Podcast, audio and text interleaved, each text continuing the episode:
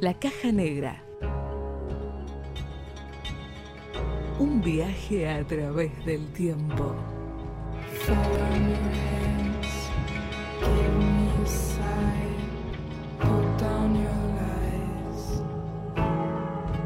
La caja negra. Que a través del La tiempo. caja negra.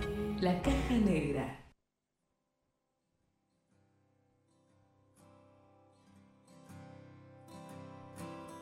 Volvemos a la caja negra para hablar de la última película protagonizada y dirigida por Clint Eastwood, Cry Macho, una película que estrenó hace muy poquito, creo 27-28 de septiembre, Ajá.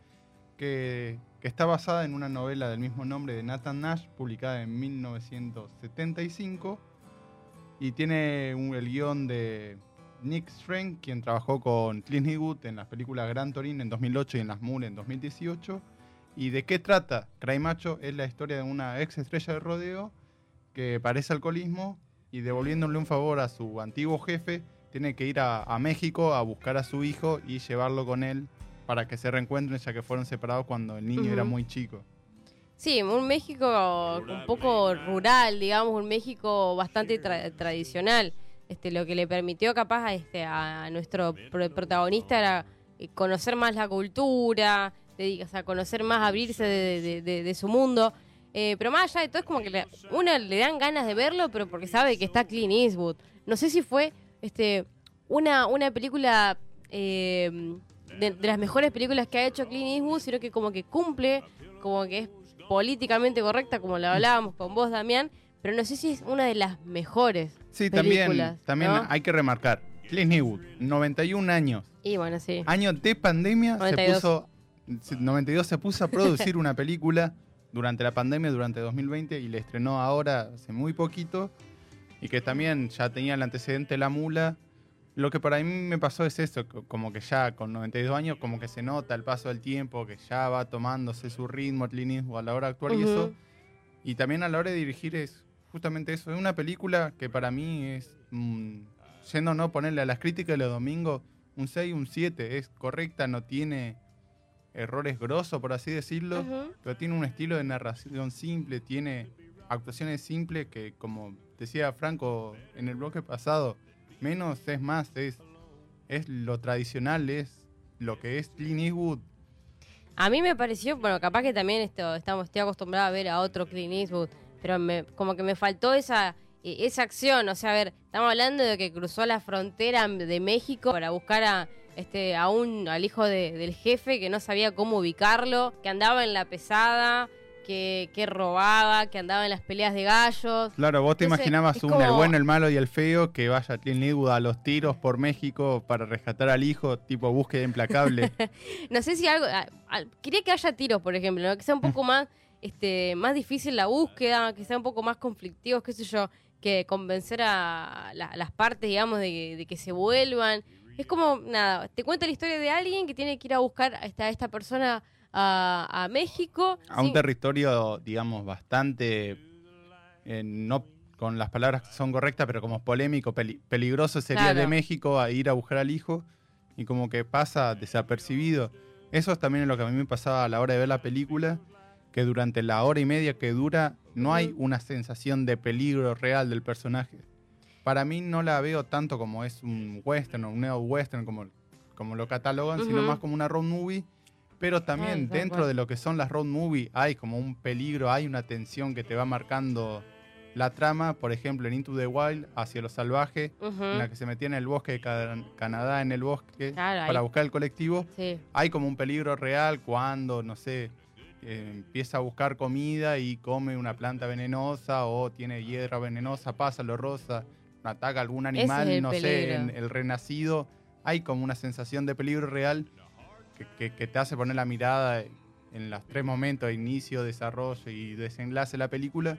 Acá es como que todo va pasando. como que es fácil cruzar la frontera, como más fácil, no, pero digo, esas situaciones que podrían haber sido un poco más eh, polémicas, un poco más difícil de resolver, este, resultaron es como muy fáciles de generar. Pero bueno, sin embargo, hay cosas que sí están muy buenas, como por ejemplo las locaciones donde se filman, que se muestre bien la, la cultura mexicana, esto de qué es lo que comen, de, mm, de las vestimentas. Para mí es- esas reconstrucciones de, de los lugares estuvieron muy bien y, y súper correctos. Sí, también lo- a la hora de usar las plaquetas de colores, no sé, se me viene a la mente Hombre en Llamas, la de Denzel Washington, que Ajá. cuando van a México es como un México amarillo, todo Ajá. mostrado con una paleta de colores más cálida, más, no sé por qué, como más fea lo que es Estados Unidos. En esta lo va mostrando a la par de cuando estaba en Estados Unidos, que cuando va a México va manteniendo esos colores, va manteniendo los planes iguales y como que no hace una estereotipación de lo que es la cultura mexicana o la imagen de,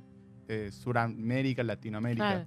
No, de hecho, eh, para mencionar uno de los actores que es como para mí una de las revelaciones, que es el, el niño al cual va a buscar, que tiene como mascota un gallo que lo usa para las peleas de gallo. Él es, él es yankee, pero es como que vivió más su vida en, en, en México y tiene como esa, es, es bilingüe y por ahí está hablando en inglés, te mete alguna palabra en castellano, que también está bueno eso, que también es, es también propio de, de, de quienes viven ahí, ¿no? En, en- en la frontera, manejar estos, estos, dos, estos dos idiomas. Pero bueno, nada, me, para mí me parece una película que quizás cumple, pero hasta ahí nada más. Como que te quedas con ganas de seguir viendo un poquito más o que se pudra, pero fuerte en Sí, cualquier momento. Pasa que eso también nos que genera la, la percepción de lo que es Clint Eastwood. Claro. A sí, mí sí. ponele me pasó tanto con esta como que tiene un par, pocas escenas de acción, como que ya sé que tiene 92 años Clint Eastwood, por más Claro. que, no sé, en la película actúe de uno de 60, que físicamente está impecable y se lo podría creer, ya como que tengo una mirada que prejuzga que no puede hacer esa escena. Un poco me pasó con lo que era Robert De Niro en el irlandés, que tenía la cara rejuvenecida digitalmente, el cuerpo todo retocado con, con la tecnología que usaron para esa película, pero los movimientos era de una persona mayor, entonces como Te que hay un juego algo. ahí que también me pareció una decisión acertada de Clint Eastwood de decir, bueno, ya no puedo entrar a los tiros a todos los lugares con la Ah, edad que tengo, como que darse cuenta e ir evolucionando en eso, y también un poco de, de poner el eje de, de su mirada misma de lo que era un, un- como un vaquero, entre comillas, como dicen en Estados Unidos, de que se metía porque él iba diciéndole al chico, no, esto tiene que ser así. Ah, como el- esa el figura gallo. paterna, ¿no? Sí, también como el gallo del chico se llamaba macho y decía, no, pero los machos no son, no sé, rudos que se cagan a piña como tu gallo. También son otras cosas de tratar a los animales. Él tenía una relación con los caballos, Eastwood, porque era corredor, entonces también lo iba introduciendo en un mundo correcto a lo que era el Claro. nene. La- sí. ¿Sabes que Esa relación, mientras hablaba, me hizo acordar un poco también a, a esta película de Clint Eastwood también, que se llama Million Dollar Baby, con este, esta actriz que se me fue el Mm. Nombre. Swank. Con Hilary Swank, que básicamente él es el entrenador y como que es- eh, ocupa el lugar de eh, no entrenarla solamente para boxear, sino entrenarla para la vida, este, en esta cuestión de, de modales. Como que Clint Eastwood tiene, tiende a, a tener Ah, esos sí. papeles de, de padre o de figura eh, guía, me parece. Sí, Hilary Swank que también tuvo a Pat Morita en, Cobra- en Karate Kid como Ajá. maestro. Exactamente. Entonces, bueno, no sé, me parece que es como. Es, es la figura de Clint Eastwood, ¿no?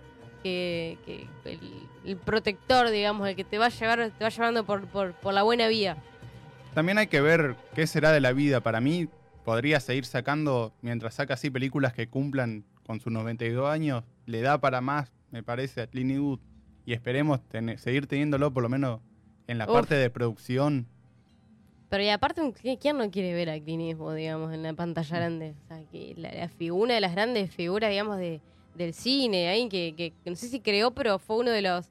De los pioneros. Los pioneros del, del western, ¿me entendés? Mm. El feo, el malo, el bueno. ¿Quién no quisiera ver este a ese personaje en la pantalla grande, viste? Es como que es eso, es la figura de Clint.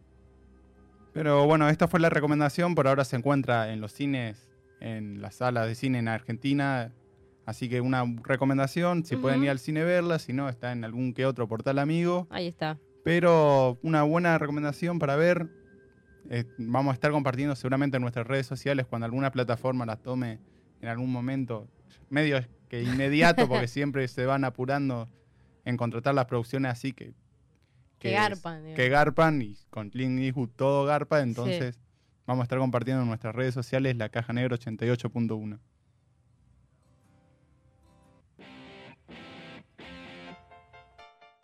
Estás escuchando La Caja Negra. Y ahora me lo venís a decir. Llegamos al final del programa habiendo hablado de dos producciones que están este, ahí en el, en el top, digamos. Hablamos del juego del calamar y, Y de de, Cry Cry, Macho. Macho. Así, así que bueno, si suena esta canción es porque ya nos tenemos que ir. Pero nos despedimos, pronto volveremos. Nos encontramos por redes sociales. Si quieren comentarnos qué nos pareció, recomendar algunas películas, siempre es bienvenido. Nosotros nos vemos. Chau. Chau.